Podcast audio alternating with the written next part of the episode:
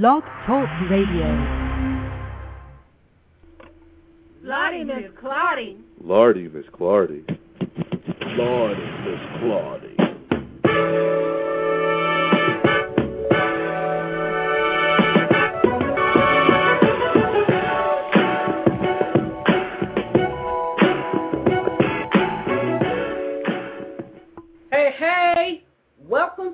The Lottie Miss Clardy Blog Talk Radio Show for May 22nd, 2010. I'm your host, Lottie Miss Clardy, and your co-host this evening is Brenda Wright. The light is right. Bernard and Tyrone Island Small, the poetry man, and who we call the dark side, that's for Bernard. They will not be here this evening. They are out working, and so that's what we want to see our men do, is go out and work. Yes. But we're coming at you live from Columbus, Ohio with fresh news on Saturdays at 6 p.m. Eastern Time with real news for real people with real issues looking for real solutions. We're going to have a great show this evening, and we are back on the subject of sexual abuse, emotional abuse, physical abuse, children's service in the judicial system, and foster care issues. How to hold them accountable.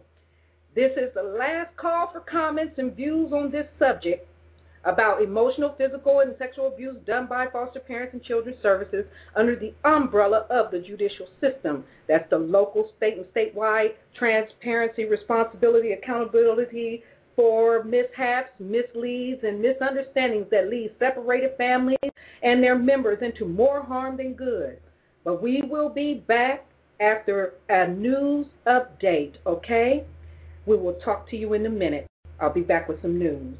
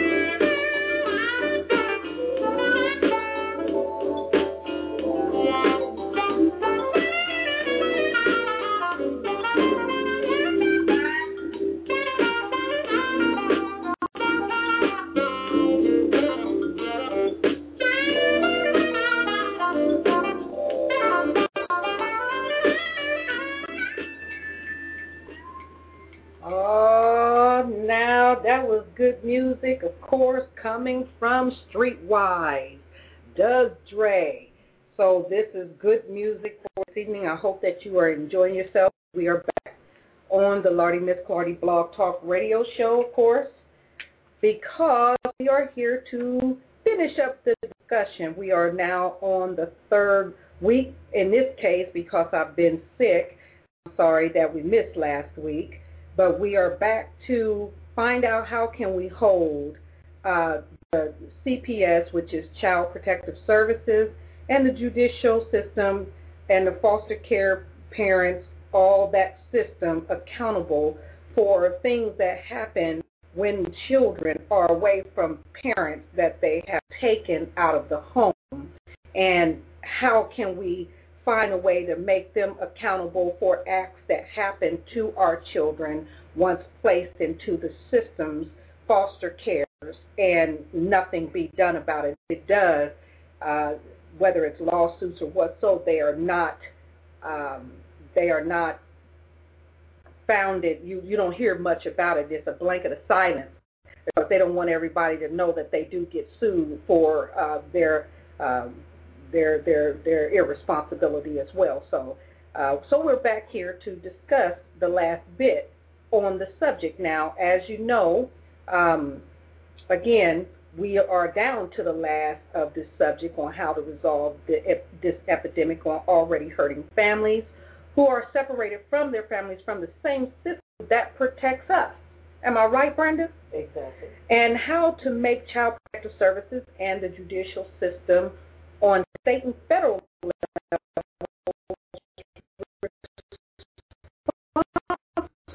level and accountable than good. Now, we're not saying that there are uh, services that's given by our system that don't work, because there's some that do good in its own way. It helps us in areas where we need it, but it needs to be fixed a little bit more, and a little bit more focus needs to go on how to get them to own up when they're wrong, when the system is wrong. Okay, so my question is, what do children's services and the judicial system have in common with families that face sexual, emotional, and physical abuse? Is it the family's fault entirely? Do you believe abuse happens in children's services foster care when children are in placement? Is it all about dollars and no cents? Do you believe the law should be changed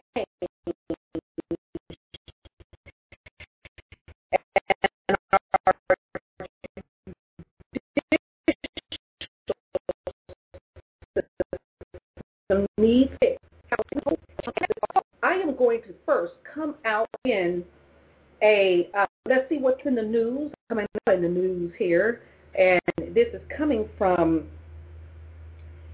WPTV.com, okay?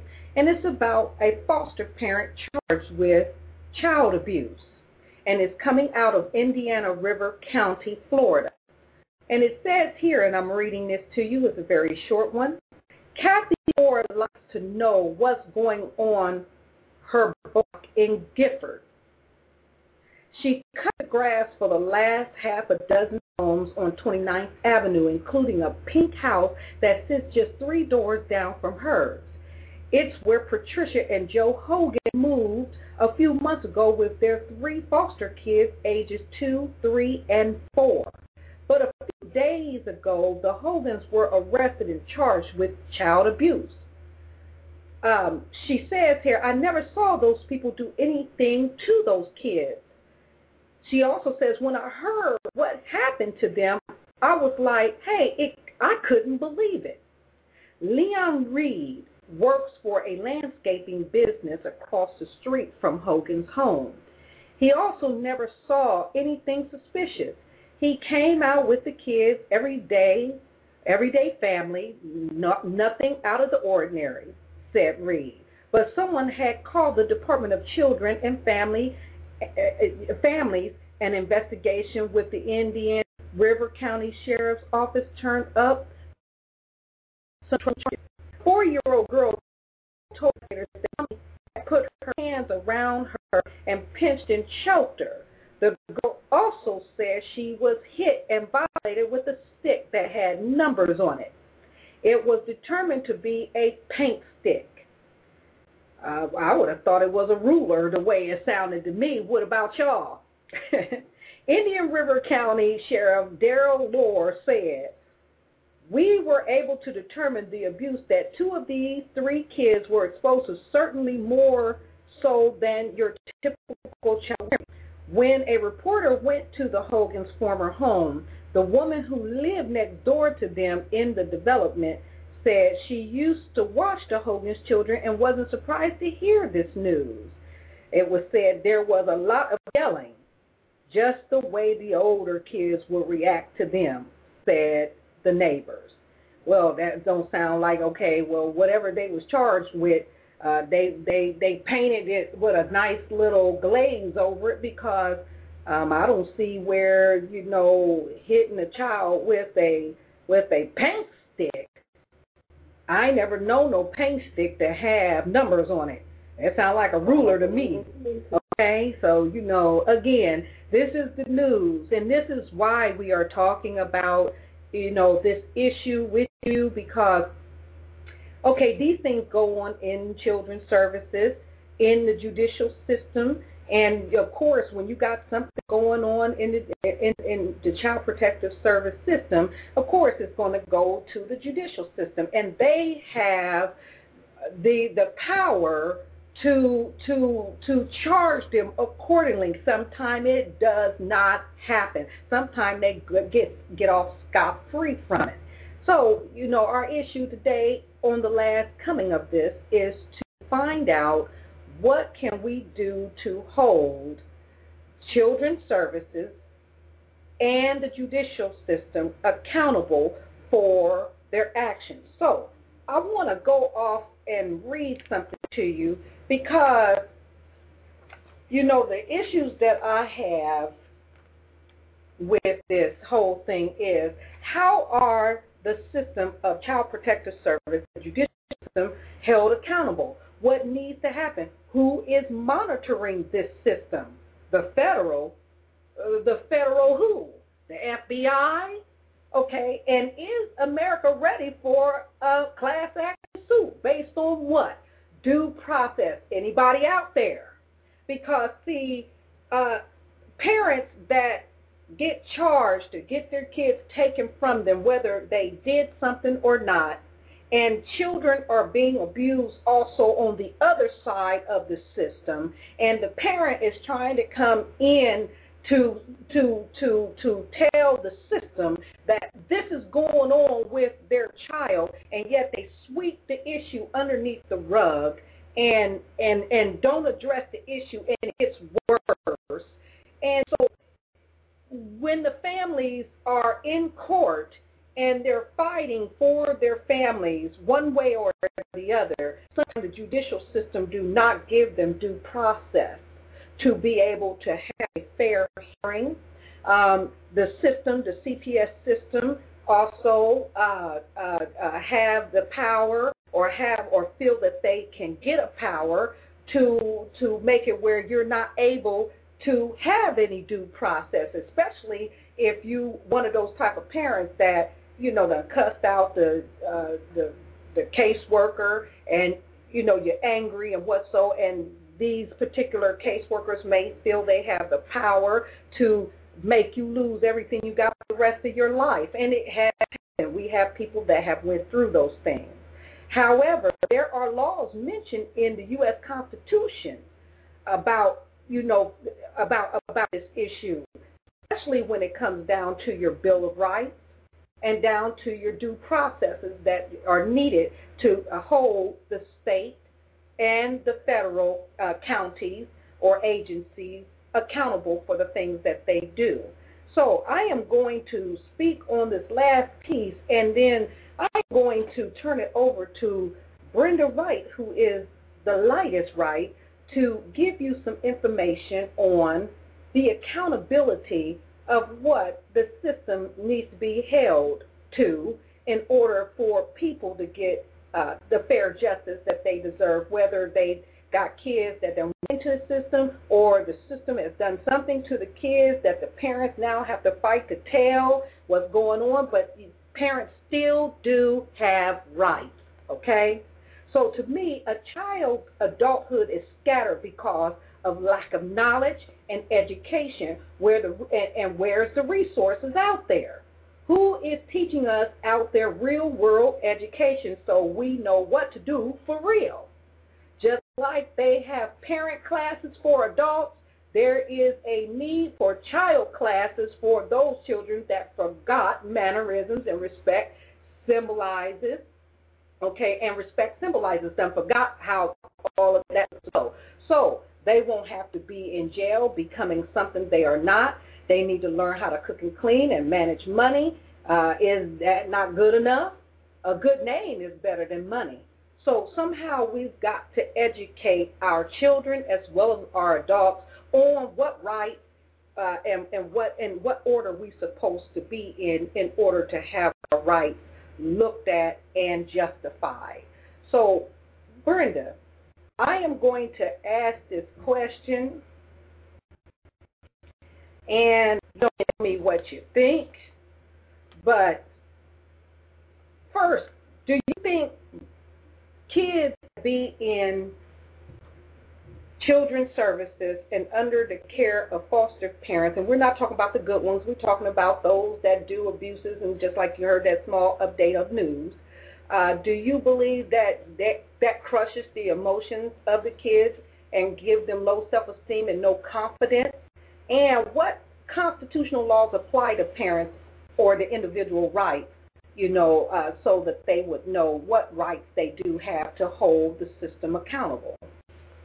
Okay, Wendy, to answer your question, yes, it does exist, and it does crushes the mental of a child's mind. Mm-hmm. There is parental rights amendment, which is under the Constitution, and um, I have a little piece of information from that uh, article on that, where it says it says there are two basic reasons that the Constitution has been amended throughout our history. Sometimes the need is to preserve our law and traditions potential threats and erosions of our rights, which is what's going on within the judicial system Mhm. and the CPS system Right, as well. right.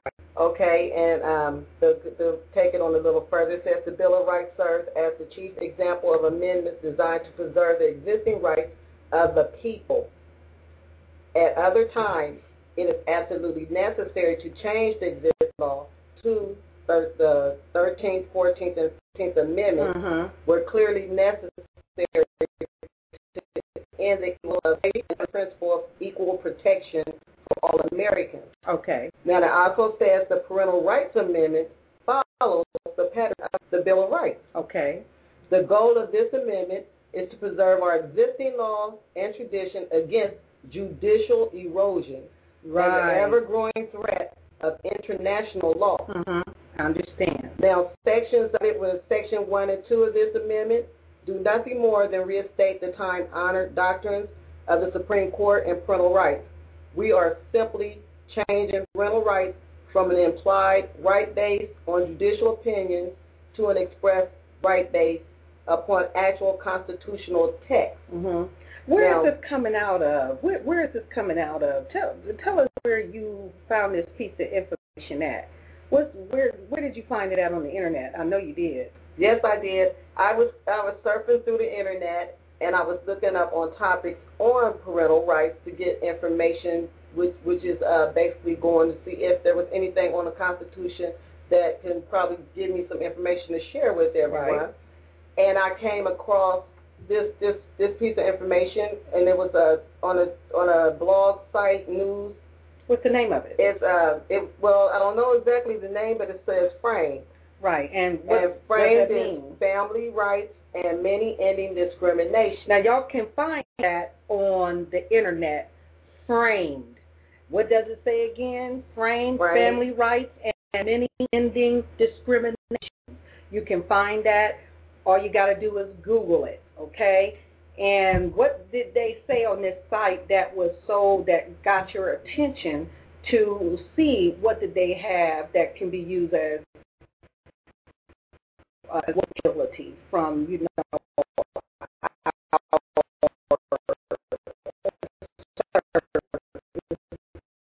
that we are Uh, of maybe the second paragraph as I was reading down a little further, and um, I want to read a little bit to you. It's a it's a blog site with news and thoughts about family law, the divorce and children industry, and what many are now calling the war on families and children. Now that's what caught my eye. Okay. Okay, it says family courts have been became battlefields, Mhm. resulting in massive casualties that include moms, dads, children, and extended family members. Right. The federal government, states, their agencies, and officials involved, including attorneys and judges that profit from destroying us, are only are the only winners. We, the people, must wake up and stop this abusive war now. That's what I would say. Stand up, speak up, and speak out, America, because you know there's a lot of things that's going on, but we need to preserve the family. You know, uh, that's all we got. You know, and even though our system is the only system that we have, we should, in those areas that they are lacking, bring awareness. Now, of course, myself and Brenda and all the hosts that I bring to you, we're not attorneys, but we are researchers, okay? Even some as paralegals, okay? But we are not attorneys. But what our goal here is to do is to bring some type of information to you that will help to educate you on making a a uh, informed decision where what you want to do concerning a matter dealing with, in this case, children's services and the judicial system and our families that's being separated and being abused while being in the system. Again, we're not saying anything bad according to because there's good people in there just like bad people.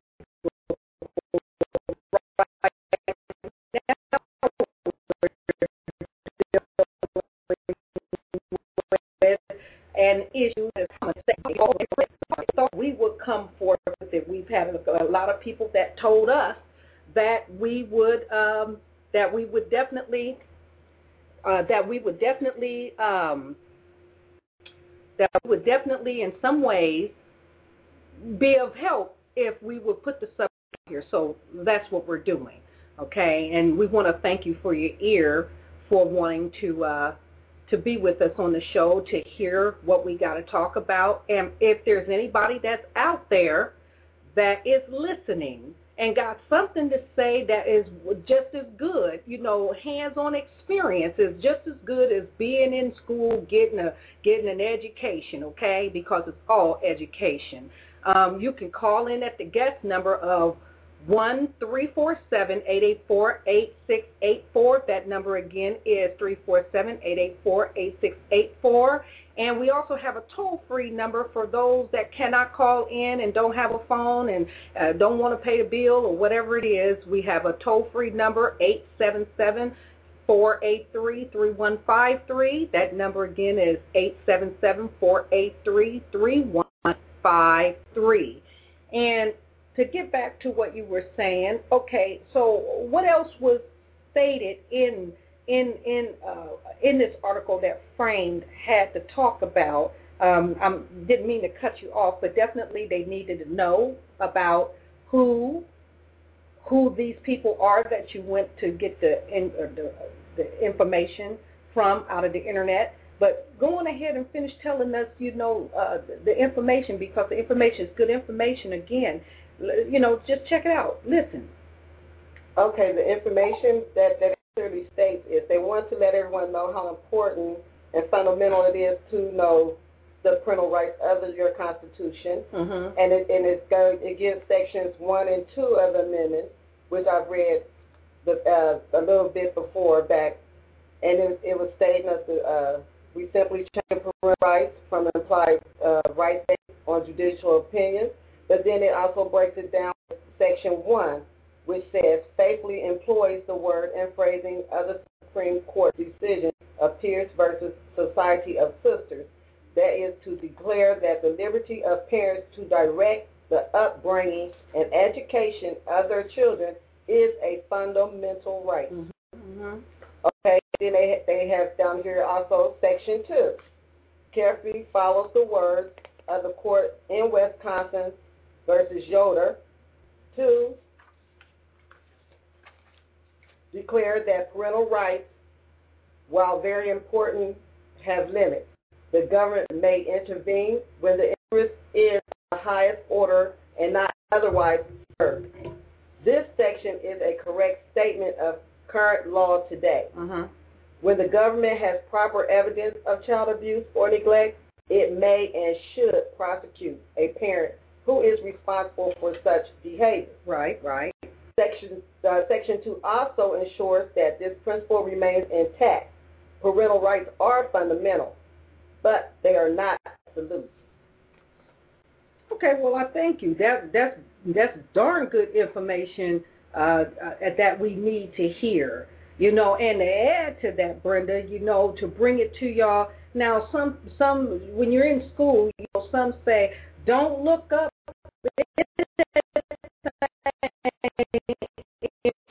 Wikipedia.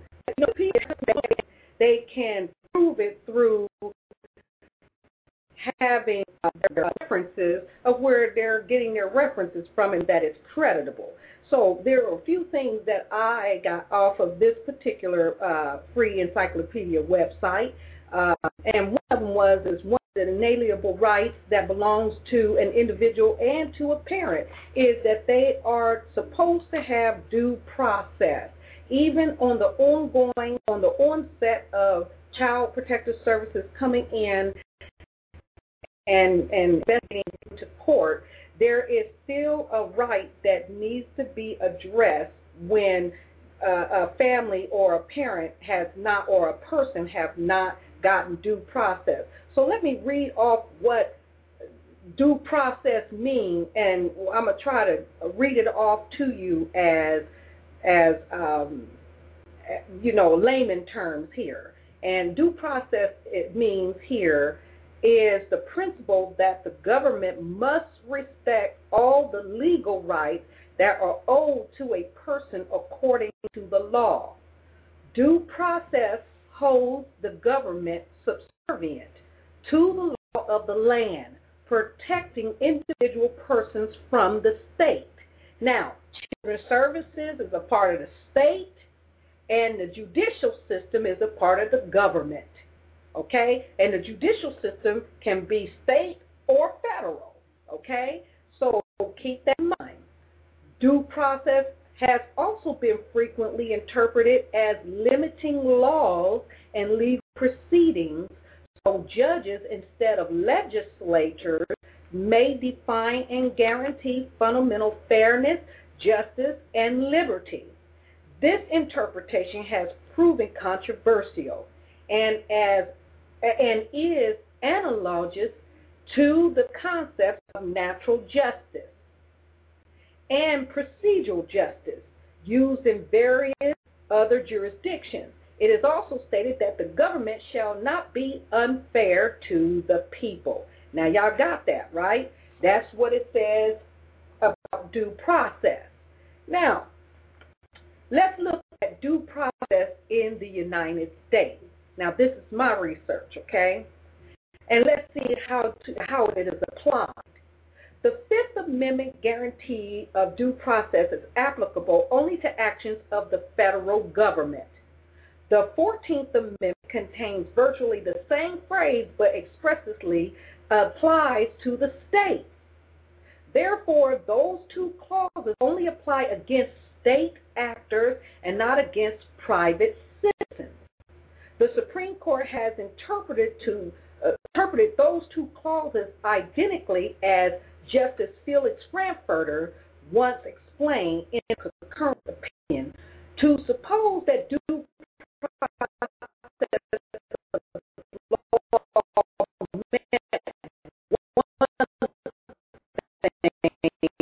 in the Fifth Amendment in the persons that is corporate personhood as well as individuals. Many state constitutions also have their own guarantees of due processes or the equivalent that may or by their own terms or by the interpretation of that state's judiciary extend even more protection to certain individuals under federal law. Now remember I told you that you know the due process is, is for this for your state, what's going on in your state. And your judiciary is the government. And so in your judiciary also is a part of the federal. So I'm telling you how the due processes uh, operate underneath the United States. Now, they also talk about the enumerated due process right. Due process under the U.S. Constitution not only restrains the executive and judicial branches, but additionally restrains the legislative branch.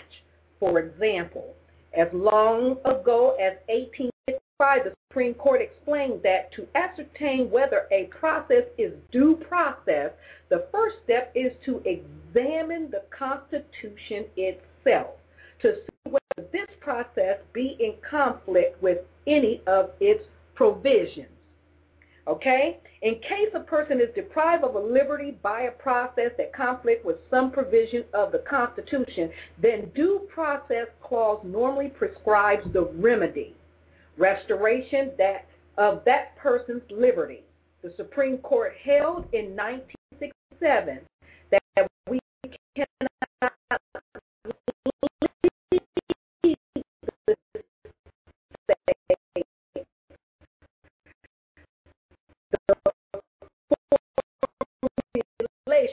the authority. I'll leave it here for now, and because we're going to go back to Brenda, the right, to talk on some more of what she knows and how to hold the system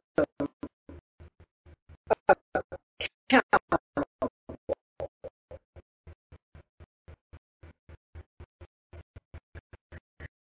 It says only as a remedial uh, requirement when other constitution constitutional rights have been violated.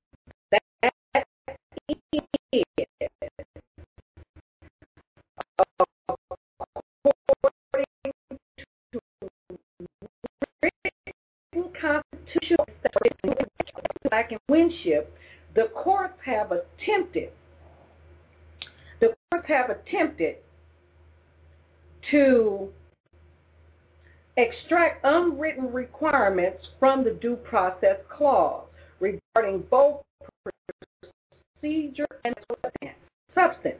The distinction between substance and procedure is difficult in both theory and practice to establish.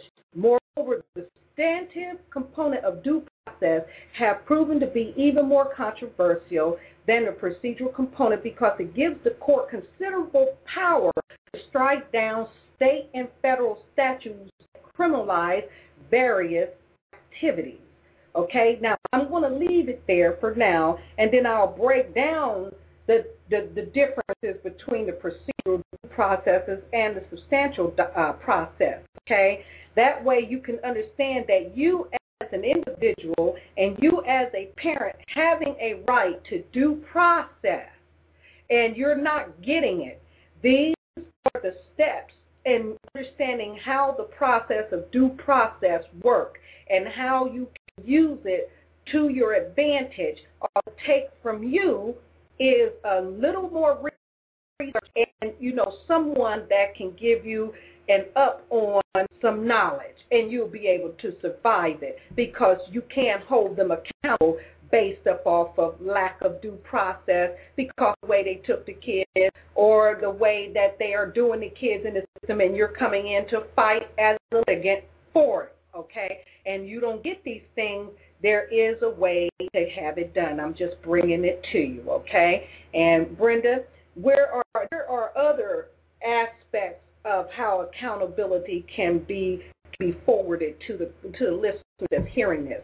If you got any questions out there or you got something to say, get on the phone and dial up 437-884-8684. That number again is 347-884-8684. If you have any comments or views about what we are talking about, because we're now trying to get some remedy, some type of legal redress, some type of resolution, solution to how to hold our state and government agencies accountable for what they do when they do what they do, if you understand what I'm saying. Brenda?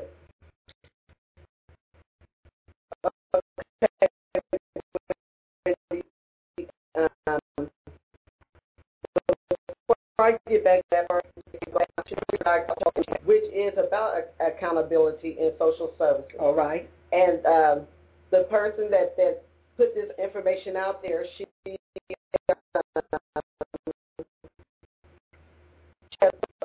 name is um, Miss Jill Florence Lackey. Now, uh, according to her, she has, she has uh, much experience about this mm-hmm, issue mm-hmm. because she she's dealt with over 50 social programs wow. as the director of two nonprofit organizations. Wow. And uh, she demonstrates the strong need for accountability mechanisms mm-hmm. and more ethics-based leadership when running social service programs. In her book, she explains the process of how paper run paper programs emerge and operate, the monitoring mechanisms that are and aren't in place during program operations, and recommendations increase accountability.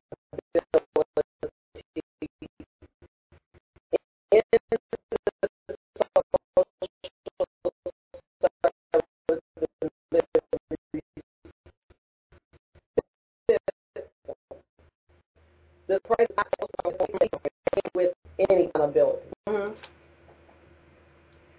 And, and she also has on here while demands for responsibility is actually increased through private and government mandates, virtually none of the monitoring in this system is done in person. Mm-hmm. So that paper report to become a program in a box.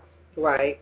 Accountability and social service use case studies to better understand the failures of the four main sources of accountability. Okay. For individual programs, potential uh, service consumer fund, funding source, program evaluators, and sponsoring other parent organizations, mm-hmm. and how entire networks of organizations and groups are removed from accountability. So, with with her stating that, and uh, uh, part of the thing that I've read back about sections one and two of the Constitution of the Parental Rights, mm-hmm. they have amendment that they have in place that is supposed to. They have a, I have a draft on it, mm-hmm. which is uh, over parental rights for the United States Constitution, and it's posted. It's labeled as called the solution. Okay. And I got this off of uh, parentalrights.org. And it states here that the only solution to the attack on the child-parent relationship is the Parental Rights Amendment. Mm-hmm. Secure the rights of parents to raise their children. Right. Only a constitutional amendment will ensure that the courts of our nation protect the fundamental rights of parents to raise their children. And only a constitutional amendment will override interna- international law that seeks to undermine the parental role as the only complete solution to the danger confronting the child-parent relationship. Okay. Wow. I mean, well, I again, you know, it's it's really amazing, you know, that there are people out there that are trying to get some something done about what's happening in our systems to our children, even if those parents did something wrong, whether they did it or not. The point is that there has to be also some accountability on their part, on the system's because there are things that go on behind those closed doors that truly need to have a kick door. You know, it need to it need to have the FBI in on it, which y'all should, since y'all are probably the only ones that can monitor, you know, these agencies that that that that is in control of of the masses called the public you know and there are people that are out there whining and hollering and hurting because they cannot get their children back out of that system because the system got so much power that they if they piss them off up in there that they won't be able to get their kids back no matter if there was a reunification plan in in the midst, you know, uh, or an agreement for a reunification plan. Um, there are also kids that where parents cannot never get their kids back, even though they do have that specific uh, uh, situation going on in the system. Uh, that their kids are being sexually molested and different things in there too. So my issue is is how do we get the system how do we get the system to do its job? And again, the only thing that I can say is this I am dealing with the due process. This is the only way that I can see any of this. If you know what your rights are, the only way that I can give it to you is based up on this. When they talk about the procedural due processes in the United States, criminal protection, prosecutions, and civil cases are generally governed by explicit guarantees of procedural rights under the Bill of Rights. Excuse me. Most of these rights have been incorporated under the 14th Amendment to the states. Now remember, Children's Services is the state. Your judicial system is the government, federal or the state and is dealing with the officers in it. Among those rights is the constitutional right to procedural due process, which has been broadly construed to protect the individual so that the statutes, regulations, and enforcement actions must ensure that no one is deprived of life, liberty, or property. That's including your kids, y'all. That's your property. Sometimes it could be just like Brenda was saying in frames, you know, to stop slavery. Because they used to move chattel back then, that's all we used to be. But it can also be this right now today if we don't know what our rights is to prevent them from taking the right away.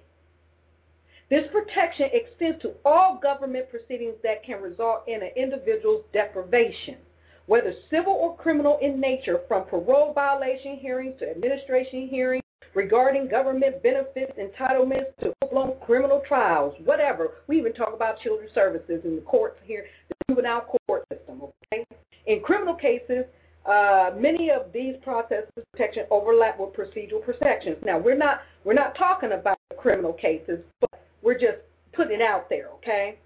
So, but then I go over here and look and to put it more simply, where an individual is facing one, deprivation, two, life, liberty, or property, three, procedural due process, mandates that he or she is entitled to adequate notice, a hearing, and a neutral judge. The court set out the test as follows. Identification of the specific dictates of due process generally requires consideration of three distinct factors. Now, to give this over to Brenda and let her read it to you. Right here, Brenda. What does that say there? Generally, go go through that again. It says specific dictates of due process generally requires consideration of three district factors. First, the private interest that will be affected by the official action. Second, the risk of an er-, erroneous deprivation of such interest through procedures used and the probable value of any additional or substitute procedural safeguards. And finally, the government's interest, including the functions involved and the officials and administrators' burdens that the additional or substitute procedural requirements would entitle.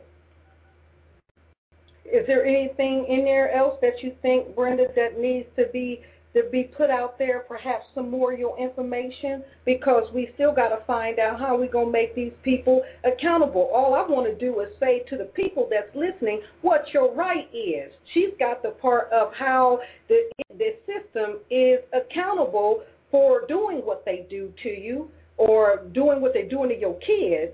And, and, and that if you don't know what your right is, or what rights you have, you are not able to combat. That's what I'm doing. Brenda? You're absolutely right on that. After um, after the, the, the stuff that I read to you from going through the parental rights of the Constitution and up under the due process and the Bill of Rights, that would be the only way that we could, as citizens and, and se as uh, people being involved with child protective services and judicial system, that is our only fight back, is to go into our Constitution and, and come back to those those laws that are placed there. But um, I have a, another part that I was reading from uh, further down in the Constitution that was uh, about amendments to protect the family from international law. Now, I, at, at some point, as I was reading, I got to this uh, this one section of it, and it, it states about as it legally binding international treaty, UN Convention on the Rights of the Child is capable of permanently altering the role of the parent within the rights. The UNCRC becomes the law of the land, unable to be held in check by state or national legislation. The only way to protect the, the rights of parents from the destructive policy mm-hmm. contained in the UNCRC is through an amendment to the U.S. Constitution, which is what I, I kind of went through with the draft of a little uh, spaces back. But it says here, presently, except in cases where a parent has been proven to be unfit, American law presumes that that parent is acting in the best interest of the child and defers that to that parent's decision. The UNCRC, in contrast, this traditional presumption in favor of parents with a new presumption in favor of the state. And it also says the senators who originally opposed the ratification of the UNCRC when it was originally signed by President Clinton in 1995 believed that the convention marked a a significant department from the American concept of the relationship between state and child and was incom- incompatible with the right of parents to raise their children. Mm-hmm. The only way to protect the vital role of parents from this catastrophic shift is through amending the U.S. Constitution to reflect current Supreme Court doctrine, which preserves the right of parents to direct the upbringing and education of their children. Okay. And I, I do want to stress the same way that they're stressing it at the end of this, and that is why the Parental Rights Amendment is so important. If passed, the Parental Rights Amendments will protect and preserve the vital rights of parent-child relationship for generations to come. Hmm. Well, I guess that's that said it, and that's what it meant. Thank you, uh, Brenda, for for that piece of information as well. What we're going to do is we're going to take a break, okay, and then we'll be back at the last end of it, and we will be back in a few seconds. Hold your horses. We'll be back on the Marty Miss Clardy Blog Radio Show.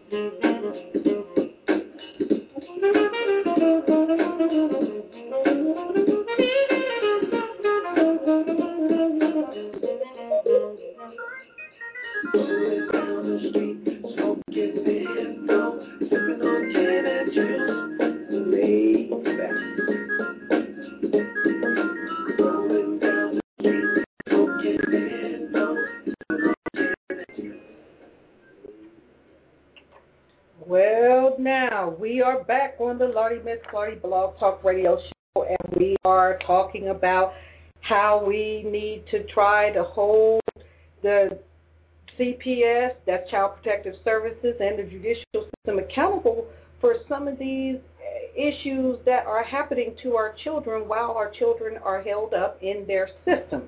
And um, again, we are still with Brenda Wright, who is bringing to you some information of other uh, organizations that are coming together to try to help to resolve or to or to pass a legislation or amend a constitution to help families uh, have more uh, clearer rights than what is being stated in the Constitution already, and that's a, that's an iffy situation because you know that's supposed to be a right no matter what, and we're not getting it. Okay, so back to you, Brenda, on more on how they are or this particular research that you have done that will call uh, they're out there trying to find something to help the parents, you know, have have some rights. These for parents that done lost their kids being abused in some way, shape, or form by the foster parents, and also those caseworkers out there that feel that they got the power, uh, that they can do anything they want to do to a family because uh, the family doesn't scream at them or cuss them out, and you know that's probably because they don't got no training, no mentors, or somebody to help them uh, prepare for something that is as tragic as this that happens to their kids, whether you know they've done something to the kid or not. Um, and those judges that are out there that uh, that feel that they are above the law, you know, to be able uh, to to to put more than what a person can bear uh, as a reasonable uh, a reasonable decision for their case when it's dealing with their children, whether it is that the family done it or not. And those lawyers out there that have in some way, shape, or form have sold their their their clients down river uh, based up off of because if they do something about it, they'll lose their daggone license. So there's got to be some way to help the parent have rights as well as the individuals to have rights only if the system will allow due process to take place. That's one way you hold them accountable. Is anybody out there ready to do a, a, a, a class issue? You know, uh, I think we don't know, but hey, it's something to think about. Uh, adequate justice in your system.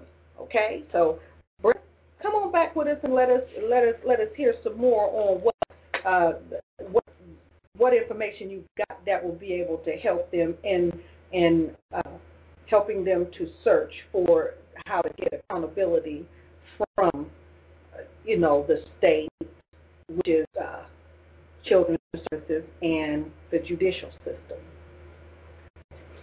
Okay, well, before I go into that again, I, I'd like to once again share this website with those who may be interested, Mm-hmm.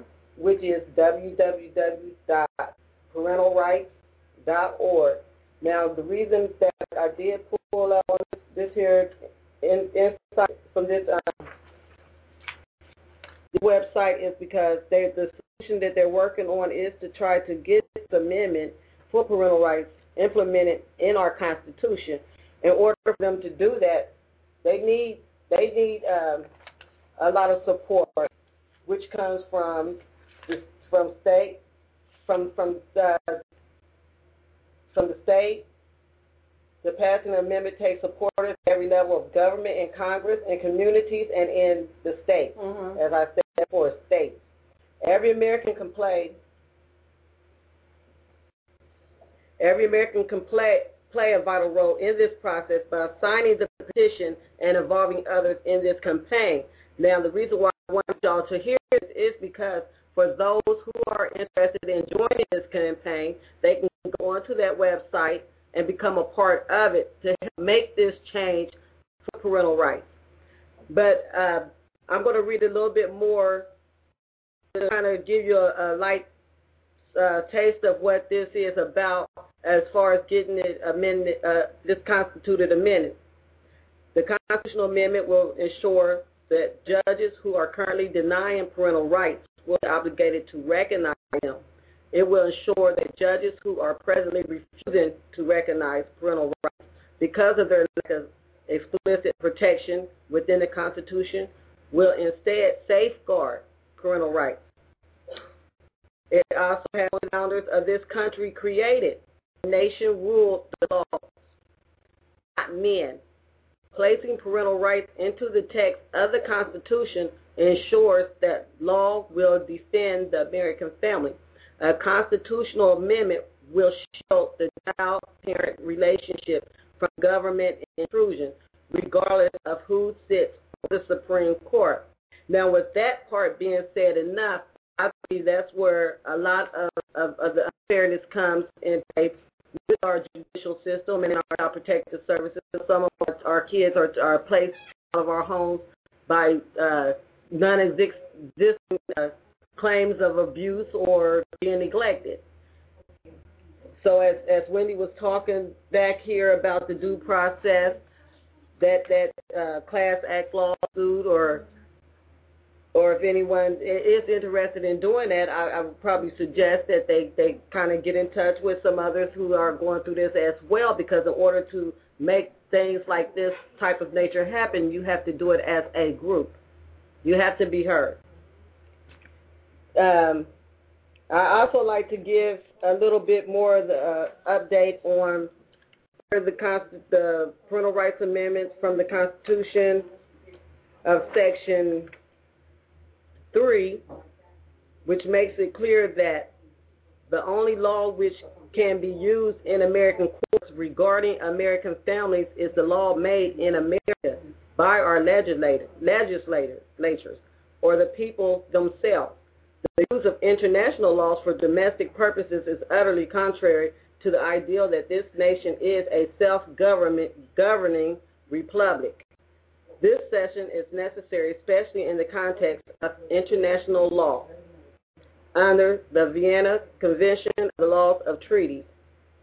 Now, it says the international law, legal, legal obligations are the superior rank to national law. Even if that law is from the national constitution, however, there is an exception.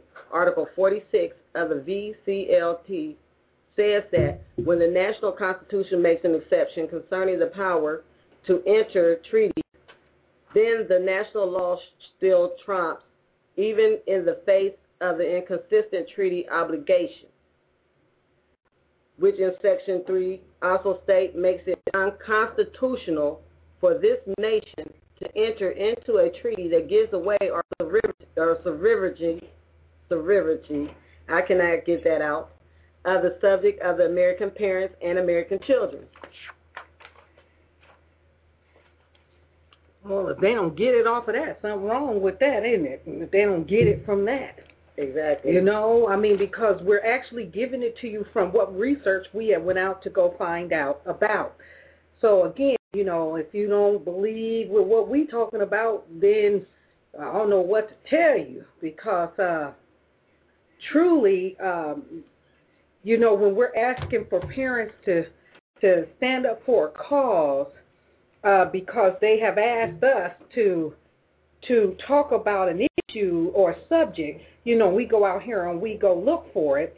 And again, I want to apologize to all of you, you know, for being sick and ill where I couldn't get to the get get to the uh, uh, to the blog talk last week. But you know, nevertheless, you know, I'm worried on how what we got to do to get it out there. Somehow get this information out there. All we're here to do is to give you some kind of insight, education, inspire you, build your confidence in and and and and give you some kind of education on what is needed to defend your family, and especially defending them from the system, because we got too many kids that are out there uh, that's running around, going to jail, uh, being drug pushers, not able to get jobs, and it's getting worse.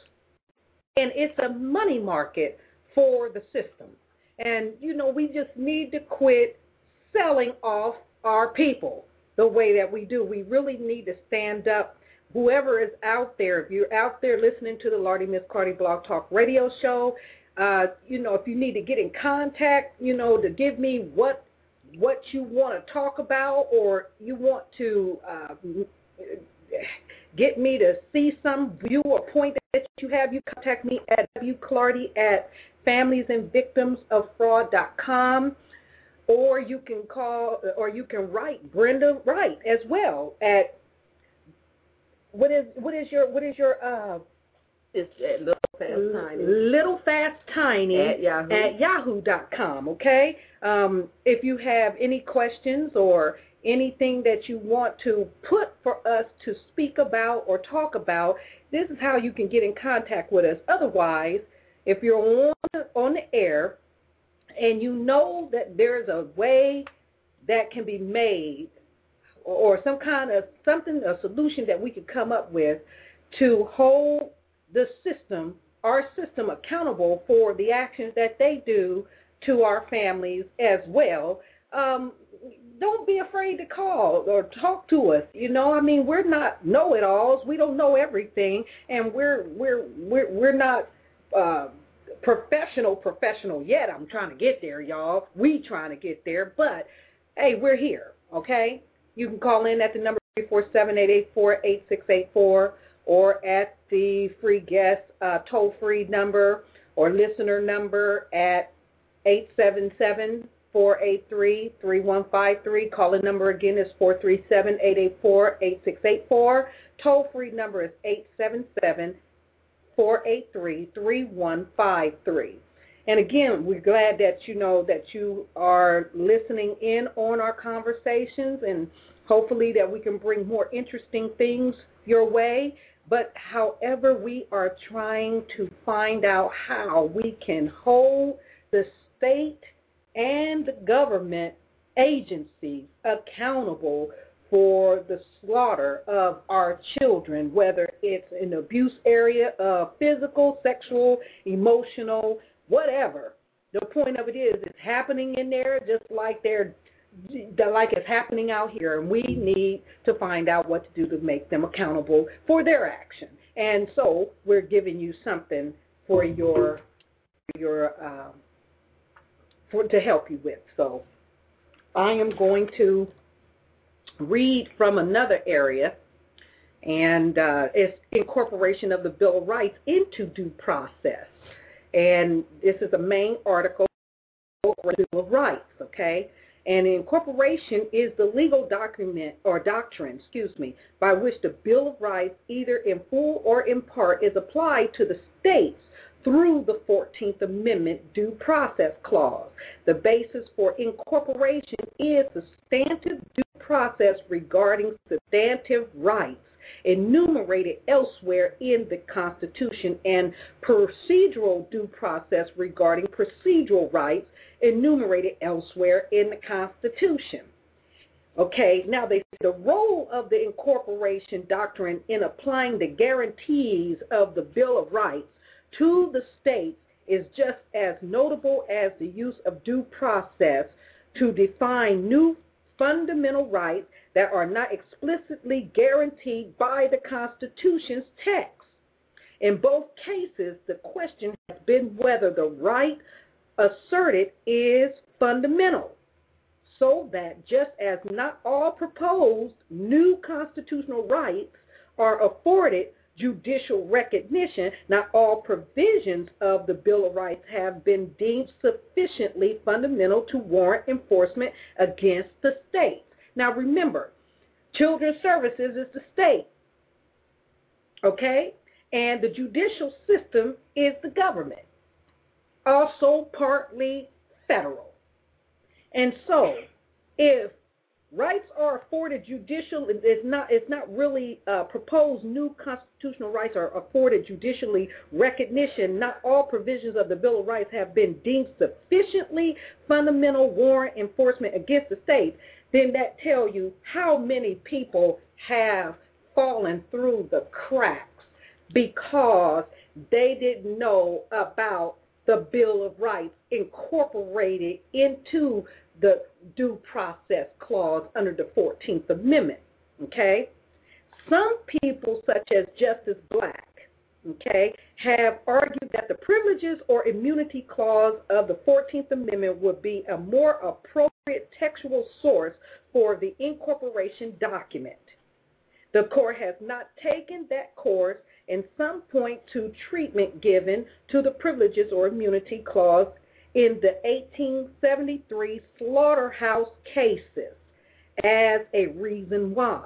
Although the slaughterhouse court did not expressly preclude application of the Bill of Rights to the states, the clause largely ceased to be invoked in opinions of the court following the slaughterhouse cases. And when incorporation did begin, it was under the rubric of due process. Okay? Now, to go further, the argument was that the framers of the 14th Amendment, like Senator Jacob Howard and Congressman John Bingham, included a due process clause in the 14th Amendment for the following reasons. And this is what they say is quote unquote. By incorporating the rights of the Fifth Amendment, the privileges or immunity clause would have prevented states from depriving citizens of due process. Did you hear it? By incorporating the rights of the Fifth Amendment, the privileges or immunity clause would have prevented states from depriving citizens of due process. Bingham, Howard, and company wanted to go even further by extending the benefits of state due process to aliens. So, the Supreme Court has consistently held that Fifth Amendment due process means substantially the same as 14th Amendment due process. Fifth Amendment is that you have the right to remain silent if you want to, and and and and all that that comes up underneath. It, you don't have to tell. I plead the fifth. You know, um, you ain't got to say, uh, you know, and incriminate yourself because they know that you are trying to take it for yourself and that you got a fear factor going on because they done scared you half to death where you can't think, you know, and they take your kids and do what they do with them and stuff going there. I bet you they they know about the Fifth Amendment clause. They know how to say I plead the fifth. So we go further on to say, therefore, the original meaning of the former is relevant to the incorporation doctrine, doctrine of the latter. When the Bill of Rights was originally proposed by Congress in 1789 to the states, various substantive and procedural rights were classed according to affinity to each other, instead of being submitted to the states as a single act to be adopted or rejected in the gross. You, you understand what I'm saying? I think I'm saying in the gross, as James Madison put it. Okay, so Roger Sherman explained in 1787 that each amendment may be done distinctly by the states, and anyone that is adopted by three fourths of the legislature may become a part of the Constitution. Now, that's where it came in about you talking about the amending of the Constitution, Right. Brenda. Remember, we you Right, talked about right. that. Now, and so we're going into to discuss a small excerpt about it. Okay, okay. It says again. I'm going through it again. Roger Sherman explained in 1789 that each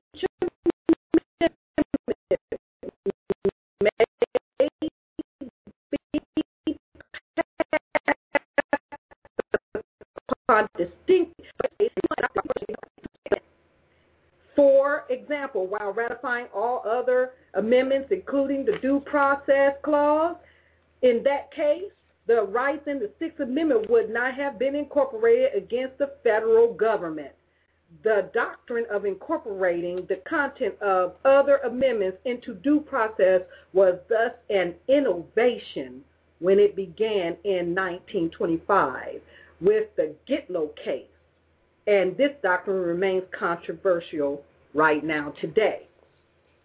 Again, you know, we are just here to try to give you a little bit of information that is going to help in you coming up with an ideal of how you want to be a part of ratifying a constitution or knowing what your rights are as an individual or as a parent.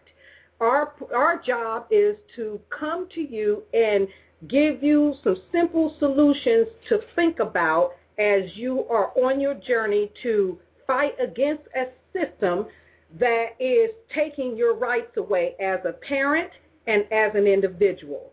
And knowing that we are talking about children's services and the judicial system and what they're doing to the children, no matter if they done took the kids out of the home, is what they are doing with those kids right now. And there is a boatload of people that are out there over the internet that's trying to come together to put a stammer against the abuses that are happening in our systems that are not being addressed properly by our courts because everything must go through the courts. And if the top is messed up, the heads are messed up, then the body is just as messed up. So sometimes we got to go and expose the head. And this we are giving you information to to to figure out which one you want to do. You want to you know make a movement, you want a class action lawsuit, do it on this. Due process. Somebody out there know about this. Somebody got to do a civil rights movement on it.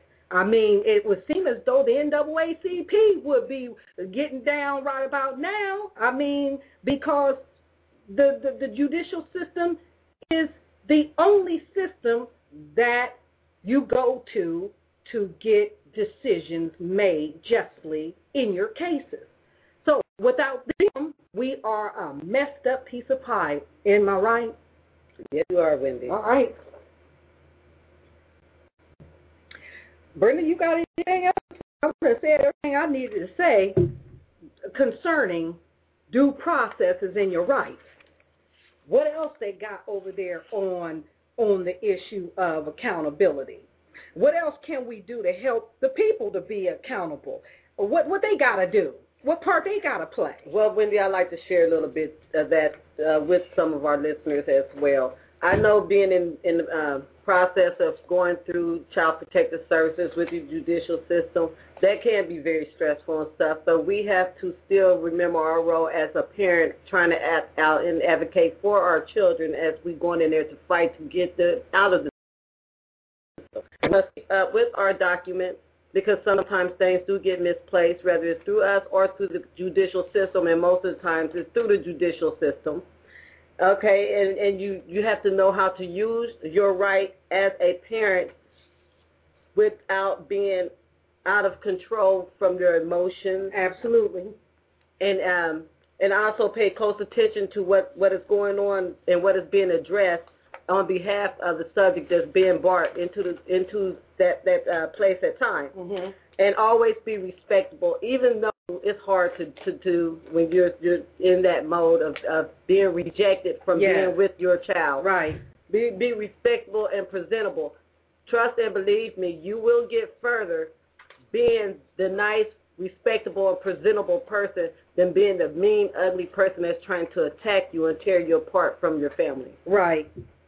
You can always come above that. Those that have been through the system understand when your kid is in captivity and you can't do nothing about it. The last thing you want to do is is start roaring and cussing them out and carrying on. This is the time when you become humble and do what they tell you to do until you get your kids out of there. You know, I mean, if you don't, then this is how they use what you mean as as as a spurt of anger because you're angry, they'll use that against you, saying that you are an unfit parent. Because if you come out and you act a fool with them, then they know in their mind that you act a fool with your kids.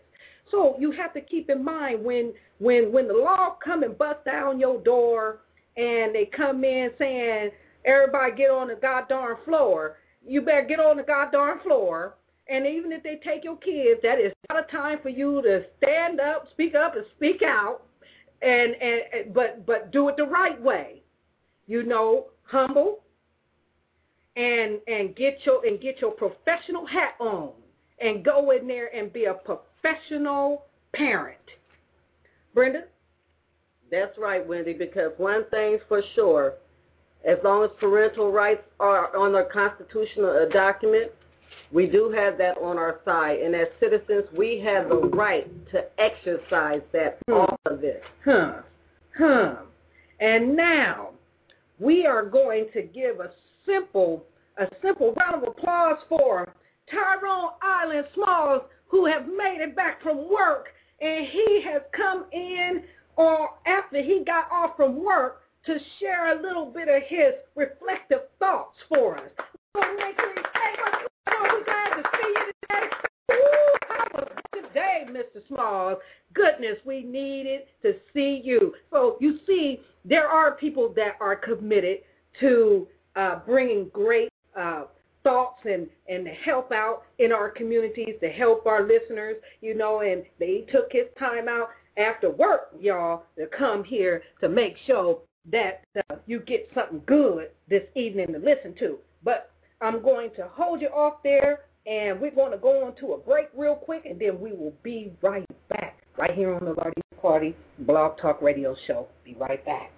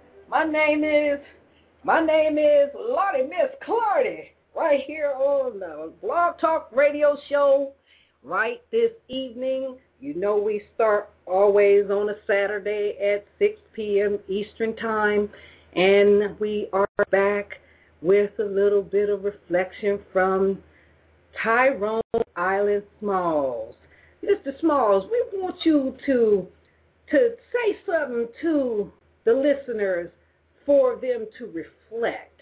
And while we are, while you're gathering yourself, you know, uh, we want to thank you. We appreciate you um, taking your time out after going to work for eight hours and then coming onto the show and to share, you know, your mind. And I'm thankful. You know, what about you, Brenda? You thankful too? Yes, Yeah, we are all because- thankful. yeah, we're thankful, you know, because we know we need our men out there working, y'all, you know. But anytime a man can come back and and share a piece of his mind with us right here on the Lordy Miss Clardy Blog Talk Radio Show, it's a it's it's a good a thing. blessing. It's a blessed thing. It's a good thing. Good evening, good evening, Yeah. listeners. Good evening, listeners. It's a blessing to be here. I just got off work and God blessed me to be here, so I had to come by and say hello to Brenda, Miss Lardy, Miss Clardy. All right, so uh, without any further ado, I'd like to give you all a piece of my mind, a uh, piece of my verbal thoughts. This one is called The Children. Save the children. Save the children, our next generation. What have we done? What have we become? A disgrace to the human race with no humiliation or survival of our kind? One day the whole world will be free, and all and we will all be shooting stars. The deed we do today will affect our tomorrows. One day our children will say, Mommy, Daddy, look at me. Look at what I've become. And we will be ashamed because we took no part in it or because we are cause of it. Remember, for every cause there is, an effect. Don't close the book. The story's not over yet. For every rhyme, there's a reason. For every time, there's a season. The time has come for us to perform our duties. The season has come for us to perform our tasks. When we are asked to tuck them in at night, we shall perform our duties with no questions asked. Blessed are the children who are born to those who care. Blessed the children who lives who lives their parents share. Blessed are the parents who put their children's lives first. Blessed are the parents who love their children after giving birth. And that was just one of my poems today. I feel that this has been a touchy subject, and it's me in my lifetime where none of my family was fostered, but um, they were fostered in another way. My aunt raised a couple of my brothers and sisters, and you know, throughout our situation, my mom never told us that we didn't that they didn't exist. She always told us they she always told us they exist. She always told us that we should love them, and no matter whether you raised up apart or together, we should show love to our parents and our siblings. Now, this one is called Island's Prayer, and I say this prayer for everyone. Heavenly Father, creator of the heavens and the earth, I come to you today submissively and humbly. I pour out my soul to you today, for I am in need. I am in need of your guidance, your love, your strength. I am asking you to deliver me today from anything that is unholy, ungodly, and that will prevent me and my soul from doing your complete will. And that will prevent me from reaching the high plateau in your heavenly home. I'm asking you today to provide me with a sufficient income to support my family, my daughter, my life, and to release any monies, homes, lands, and blessings that are meant for me, my family, and my friends. Release them now in Jesus' name. I'm asking for strength to set the captives free. I'm asking for your light to shine out of me. So all the world now can see. At the same, Lord God Almighty, bless me with a true companion to walk with me in my walk. God bless, and I say this prayer for everyone out there. God bless you. Thank you. Thank you. That was a beautiful prayer and truly a beautiful poem.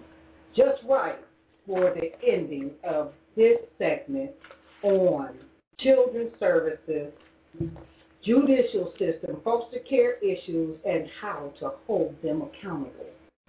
Now, to all of you listeners out there, if we have anything to say to you, is to stand up, speak up, and speak out.